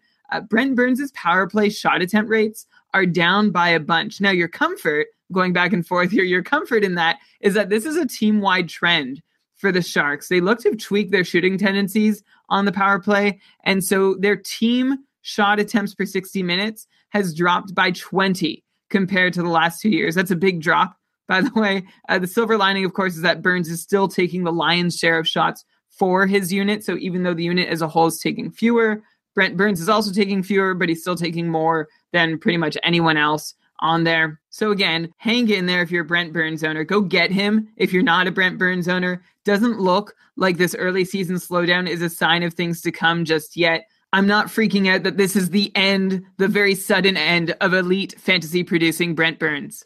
Okay, and what about Pavelski? Just as Yeah. concerning to me. Yeah, so Pavelski's even strength numbers are also looking legitimately just fine. He's also suffering through a low on ice shooting percentage and a low IPP, which should both rebound. His power play production, though, it really has stalled badly. Burns already has four, which is reasonable. Pavelski has just one power play point through 15 games played. Now, I think that's just a hiccup. And my first thought was that maybe Marleau leaving the team has hurt their top unit. Maybe that's the reason they've had to tweak things and their shots have changed. Uh, remember, they're technically running with three forwards and two defensemen this year instead of four forwards, one defenseman. That second defenseman is Tim Heed, who is being asked to play someone like a forward. That's why I say technically a three forward, two defenseman setup. Uh, but the power play has still been generally successful as a whole. They're converting right around last year's mark. And my hunch is that Pavelski's power play point pace the rest of the way will be much closer to last year's 22 than this year's four so far. And that's like full season pace four based on the one he has scored already.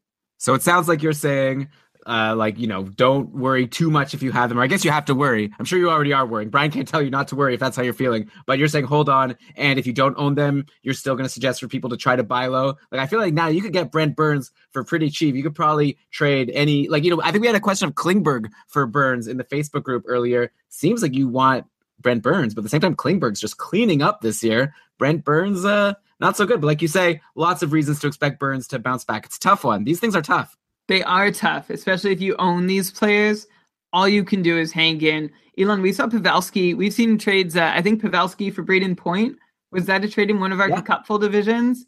Uh, there are people losing patience with Pavelski, and rightfully so. If you think that he's over the hill, like Pavelski and Burns are both getting older, there could be more age-related decline than we're letting on. Like we don't know how how well they're going to bounce back, but I am so certain that this is not the new normal for either of them.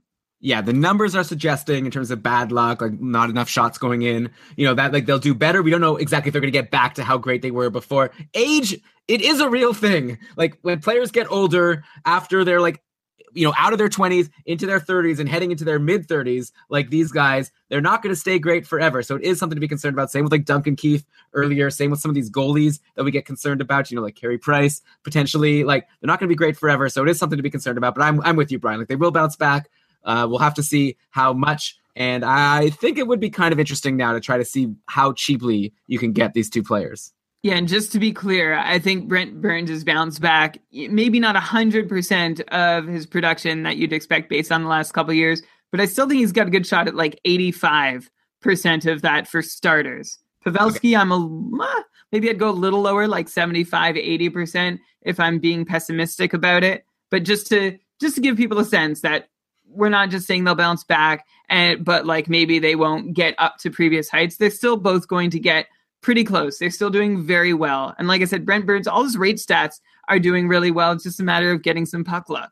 Yeah, and also you have to keep in mind when San Jose does score a power play goal, there's going to be a very good chance that Burns and Pavelski will be in on them. It's not like they're going to be usurped by other people lower in the lineup. This isn't like a Sedin's situation in Vancouver. Like Pavelski, like even Joe Thornton, who's kind of slowed down a little bit. He's like around a 50 something point pace this year. Like all these guys, they're the main guys still in San Jose. I don't see them having like a younger line come in and take all their time and take the power play time. Okay, uh, guy who I think you might agree with me more so that he's a bust this year is Alex Wennberg. Everyone was so into Alex Wennberg going into the year, especially when Columbus traded for Artemi Panarin. I saw things like, oh, Wennberg could be like an under the radar 70 point guy this year, playing with Panarin and even strength on the power play so far, like not going well. He's pointless in six games. Wennberg, he only has nine points in 18 games on the year. So that's just half a point per game. He was dropped in your tier one Sweden division, Brian. This is like earlier in the week, and no one has added him. These are the smartest people. These are the patrons who have been in the league and like consistently won and earned their way into tier one, and no one has added Alex Wennberg. So that says something. Obviously, it doesn't help that even when he is getting points, he doesn't help you a lot with shots. So really, like you're adding him because you want those assist and power play points. They are not coming. He played with Panarin and Bjorkstrand yesterday, but he's been off the top power play for a while, which is not something I would have expected to happen going into the season. Is Alex Wennberg a snoozer right now? Like if people are holding him, should they drop him for someone more exciting in free agency? You know, like a Zucker, for example, who's getting all these goals. Would you make that swap? Like I can't imagine you think too highly of him since you haven't added him in Sweden yet. Yeah, he is really close to being a snoozer. And the reason for that is, well, if my eyes don't deceive me, he has not appeared on either the first or second power play unit for Columbus in any of their last three games. And that is a big problem for Alex Wennberg's production. Remember that last season, 25 of his 59 points came with the man advantage. That's 40% of his entire year's total scoring. So if Wennberg doesn't get that power play time, He's going to have to Brandon Saad his way up to having respectable fantasy production by way of even strength points alone, a task that is made significantly harder when you register just about a shot and a half per game on average. So Wennberg is going to have to create a whole lot and hope that Panarin and Atkinson are ready to cash in. I do think Wennberg's been seeing a little bit of bad luck, but correcting that isn't enough to push him up above, say, 50 points the rest of the way without that power play deployment. And I even wonder if I'm being generous. And when I also just like when we say a 50 point player who's taking one and a half shots per game, I would prefer a 45 point player. Like if Jason Zucker is on pace for 45 points, but he's getting three or four shots per game with some huge outbursts sometimes, I'd rather him. Yeah, I, I can't disagree. Paul is saying in our chat room here, Wennberg's been his biggest disappointment. It cost him a keeper. Like, none of us really saw this coming. If you're, you're asking now if you should hold him in a keeper league for next year, hard to recommend it. Like hard to recommend someone who's not going to be on the top power play. I guess you got to wait and see. Maybe you know, uh, Columbus will switch things around once again. Like Tortorella will put him back on the top power play right now, not looking like a great own. Once you're off the top power play, you're not someone I generally want to own in fantasy. And this is like a really good reason, like Rick Nash taking a ton of shots and on the second line. Like I'm okay with him being off the top power play, but those types of players are few and far between. Okay, Brian, let's end the show where we started it last week, which is in Ottawa, your favorite place where you live, your hometown, and the hometown of the team that has a goalie that's been terrible. Craig Anderson, what is happening? A disaster of a season. 895 save percentage in 13 games played so far. This is after a 926 save percentage last year. It was such a great year. Anderson really seemed like just a good, solid goalie. Pretty much single, dual-handedly with Erik Karlsson took the Sens to the Stanley Cup Conference Finals. But yeah, this year Craig Anderson is doing badly.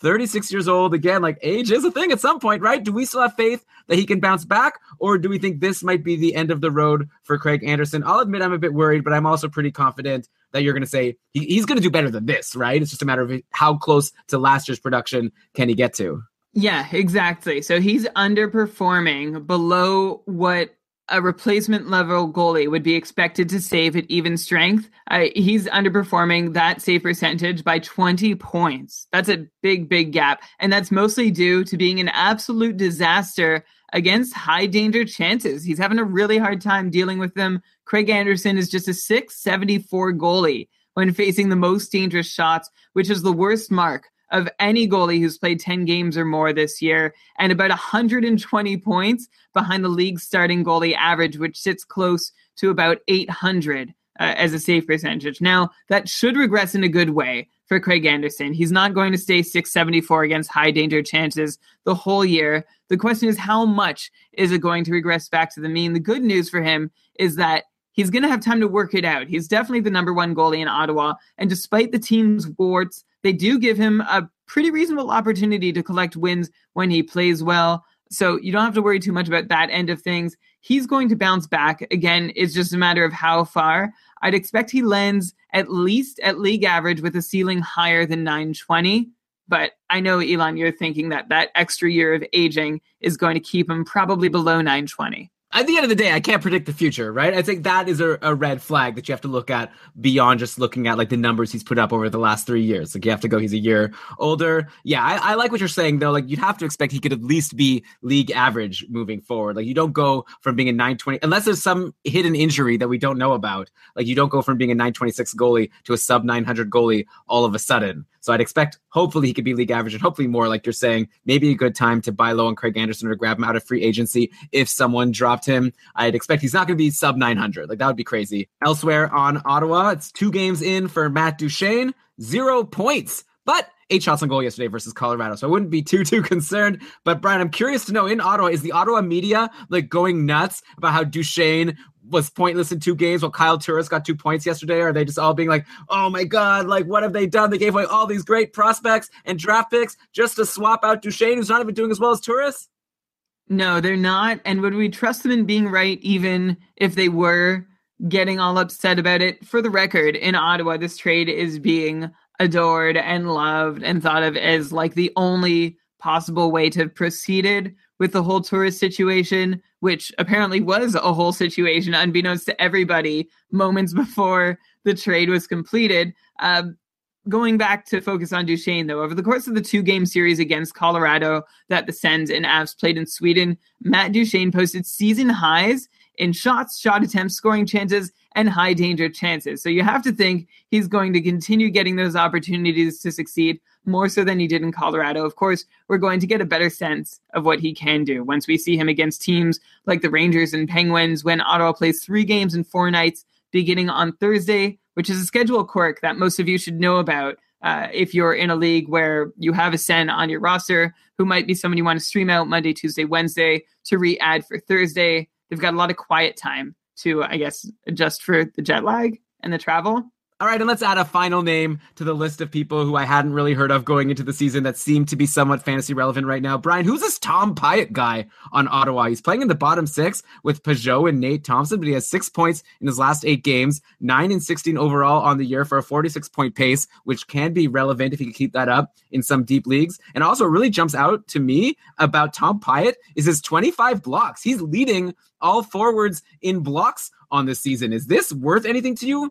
As a potential streamer? Like, can we expect a forward to continue putting up blocks like this, or is this just an aberration and he'll go back to not blocking and probably also putting up less than a 45 point pace? Yeah, both of those things. First off, don't expect the points to keep coming like this. He had 23 points in 82 games last year, so maybe he gets to 30 this year, but he does get about a block per game, uh, which is a nice bonus for anybody who has been streaming Pyatt during this time. That said, that's as much as you can expect from him. You shouldn't expect more than a block per game, and you also shouldn't expect anything other in his stat line aside from that one block per game. You'd have to be in a really deep league to get any value out of Tom Pyatt. Okay, and I know Tom Pyatt was probably the last guy you had to bring up, so I have a few that I'd like to bring up before we uh, end the show. First off, I have a bunch of snoozers, although Bryan Rust proved me wrong as I wrote his name down earlier in the week. He had an eight game pointless streak going. So for anyone who's hanging on, big mistake until he then put up a point in two consecutive games. So if you did drop him, maybe you can add him again for the time being. Well, okay, Brian. Let, us just since you're bringing him up, I'm just curious to see like what line he's been on. Has he been on? Oh yeah, Bryan Rust played with Crosby and Guentzel in the last game, so that probably is going to help him get points. Hasn't really helped Sidney Crosby get points, but uh, yeah, uh, good to know. Bryan it's Rust not, back in the top six and putting up points again. It's not what Sidney Crosby can do for Bryan Rust. It's what Bryan Rust can do for Sidney Crosby. Whatever Spe- works. Speaking of somebody else who should be benefiting from their amazing even strength line, Jason Pominville has not managed to do that at all. One goal, one assist for just two points in eight games, despite the fact that he's playing most of his even strength time with Evander Kane and Jack Eichel of course, the power play deployment isn't quite there, so that's going to be more difficult. But he should be doing better than a quarter of a point per game on a team's top line. Well, actually, Brian, Jason Pominville, obviously the coach also agrees with you that he wasn't producing on the top line, and that's why in the last game he wasn't on the top line. Looks like he was playing with Matt Moulson and Johan Larsson. So if you're looking at the lines right now for Buffalo, it was Okposo, O'Reilly, and Pouliot. Benoit Pouliot. Did you know he was on Buffalo? He is. Yes. And then Jack Eichel, Evander Kane, and Sam Reinhart. So Sam Reinhart getting back with Jack Eichel.